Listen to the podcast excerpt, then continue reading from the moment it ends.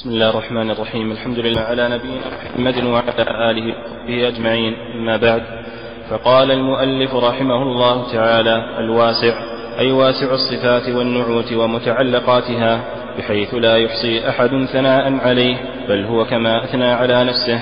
واسع العظمة والسلطان والملك فجميع العوالم العلوية والسفلية الظاهرة والباطنة كلها لله. قال تعالى ولله المشرق والمغرب فأينما تولوا فثم وجه الله إن الله واسع عليم وواسع العلم والحكمة وعام القدرة ونافذ المشيئة وواسع الفضل والإحسان والرحمة. قال تعالى ربنا وسعت كل شيء رحمة وعلما ومن لطائف التعبد لله باسمه الواسع أن العبد متى علم أن الله واسع الفضل والعطاء وأن فضله غير محدود بطريق معين. بل ولا بطريق معين بل ولا بل ولا بل, بل ولا بطرق معينة بل أسباب فضله وأبواب إحسانه لا نهاية لها أنه لا يعلق قلبه بالأسباب بل يعلقه بمسببها. ولا يتشوش إذا انسد عنه باب منها فإنه يعلم أن الله واسع عليم وأن طرق فضله لا تعد ولا تحصى وأنه إذا انغلق منها شيء انفتح غيره مما قد يكون خيرا وأحسن للعبد عاقبة. قال تعالى مشيرا إلى هذه الحال التي كثير من الناس لا يوفقون لها. و... الحالة. أحسن الله عليكم. لهذه الحال. حالة عندنا الحالة أنت نسختك مثل نسختنا ولا تختلف؟ قال تعالى مشيرا إلى هذه الحال التي كثير من الحالة. نفس الشيء. عجيبة طبعة جديدة هذه شيء عندك بدون تاء التانيث بدون. قال تعالى مشيرا لهذه الحال التي كثير من الناس لا يوفقون لها. بدون تاء تانيث من عندنا الحالي. والصحيح لغة تأنيثها لفظا الحال ليس الحالة. نعم. أحسن الله عليكم. قال تأنيثها تأنيثها معنى وليس لفظا. التأنيث هذه إذا كانت لفظية لكن الحال هي مؤنثة ويقال الحال تقول الحال الأولى الحال الثانية. نعم. أحسن الله عليكم. قال تعالى مشيرا إلى هذه الحال التي كثير من الناس لا يوفقون لها وإن يتفرقا يغني الله كلا من سعته. لما كانت هذه الحال وهي حال الفراق يغلب على كثير من الزوجات الحزن. ويكون أكبر داع لهذا الحزن ما تتوهمه من انقطاع رزقها من هذه الجهة التي تجري عليها. فوعد الله الجميع وبشرهم بفتح أبواب الخير لهم وأنه سيعطيهم من واسع فضله. وكم من عبد بهذه المثابة له سبب وجهة من الجهات التي يجري عليه الرزق فانغلقت ففتح الله له بابا أو أبوابا من الرزق والخير وبهذا يعرف الله ويعلم أن هذه الأمور كلها منه وأنه ما يفتح الله للناس من رحمة. أن هذه الأمور؟ أن الأمور ويعلم أن الأمور كلها منه وأنه ما يفتح الله للناس من رحمة فلا ممسك لها وما يمسك فلا مرسل له من بعده ومن سعته وفضله مضاعفة الأعمال والطاعات الواحدة بعشر إلى سبعمائة إلى أضعاف كثيرة بغير عد ولا حساب ومن سعته ما احتوت عليه دار النعيم من الخيرات والمسرات والأفراح واللذات المتتابعات مما لا عين رأت ولا أذن سمعت ولا خطر على قلب بشر فخير الدنيا والآخرة وألطافهما من فضله وسعته وجميع الأسباب والطرق المفضية إلى الراحات والخيرات كلها من فضله وسعته. لا يزال المصنف رحمه الله تعالى يفيض بالبيان على القسم الثالث من النوع الأول من أنواع علوم القرآن وهو علم العقائد والقسم الثالث منها ذكر الأسماء الإلهية الحسنى الواردة في القرآن الكريم.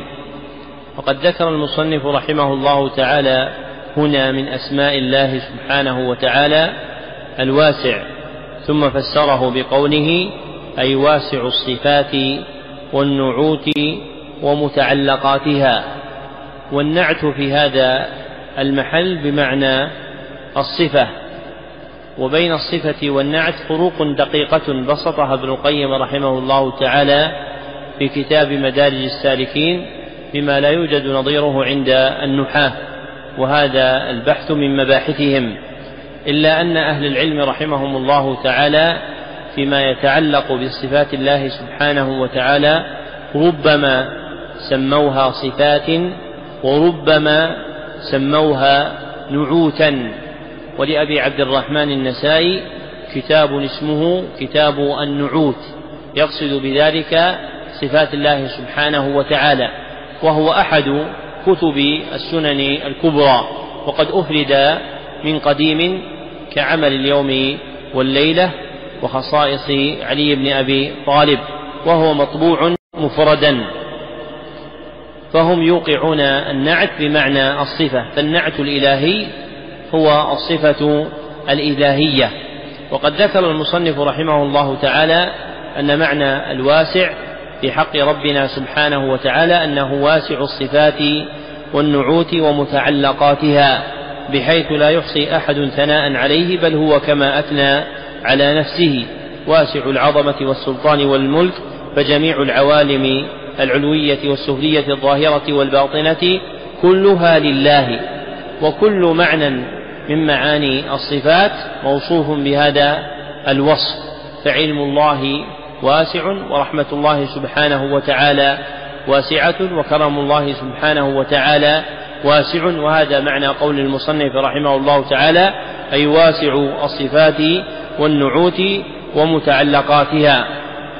ثم ذكر المصنف رحمه الله تعالى من دقائق فهم هذا الباب في التعبد لله سبحانه وتعالى به وهو من الضنائن المذكورة في هذا الكتاب لأن التعبد لله بأسمائه قل من ذكره من المصنفين في الأسماء.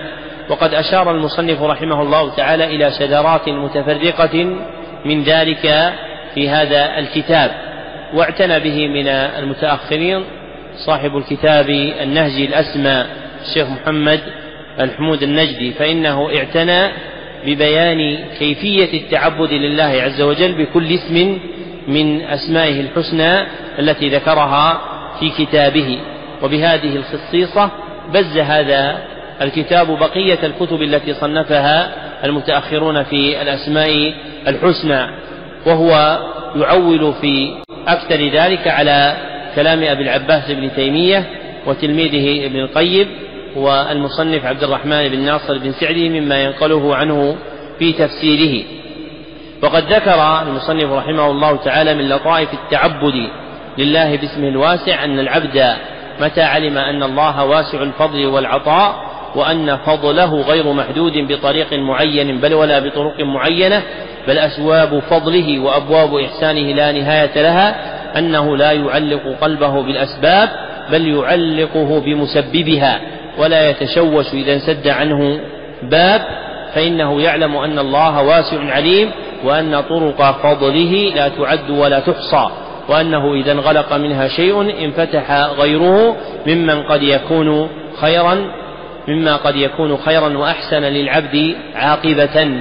فإذا علمت أن الله سبحانه وتعالى واسع فإن عطاءه لا حد له ولا باب له.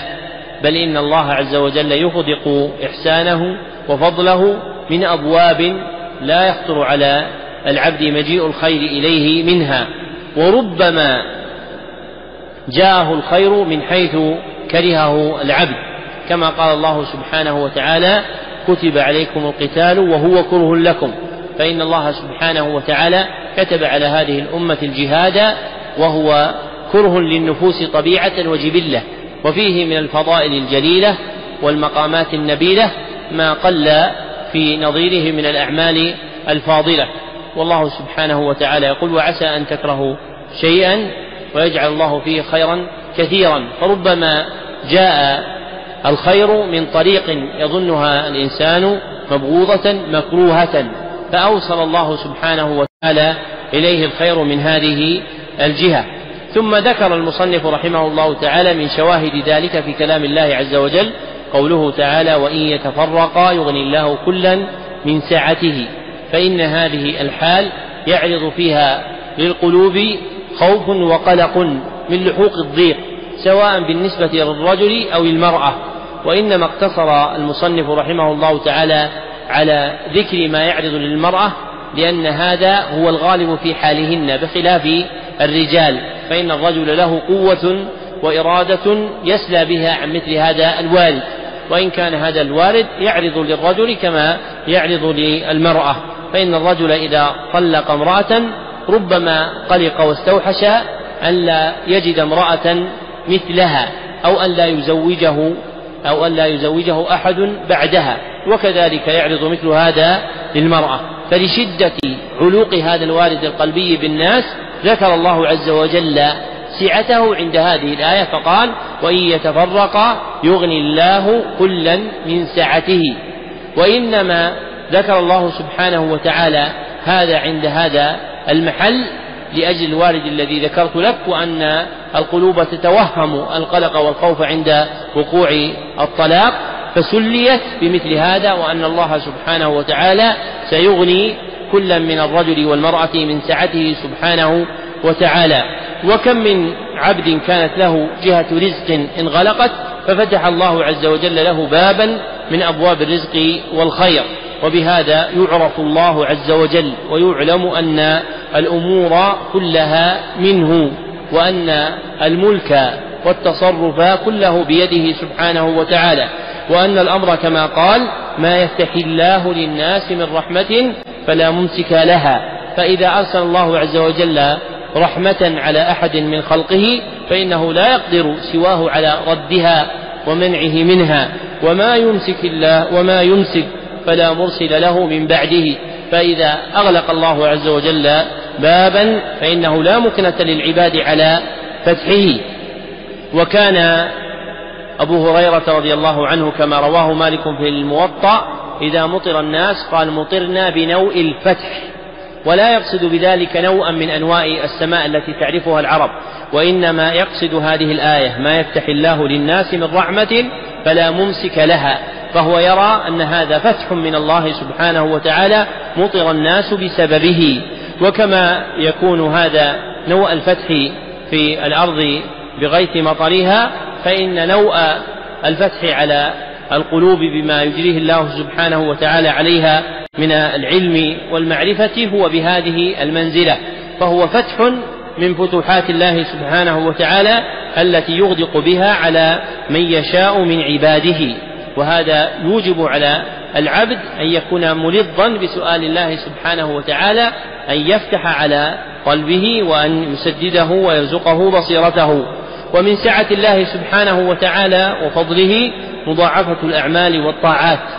فإن الله سبحانه وتعالى يضاعف الحسنة بعشر أمثالها إلى سبعمائة ضعف إلى أضعاف كثيرة بغير عد ولا حساب. وهذا من سعة عطاء الله سبحانه وتعالى وإحسانه إلى الخلق.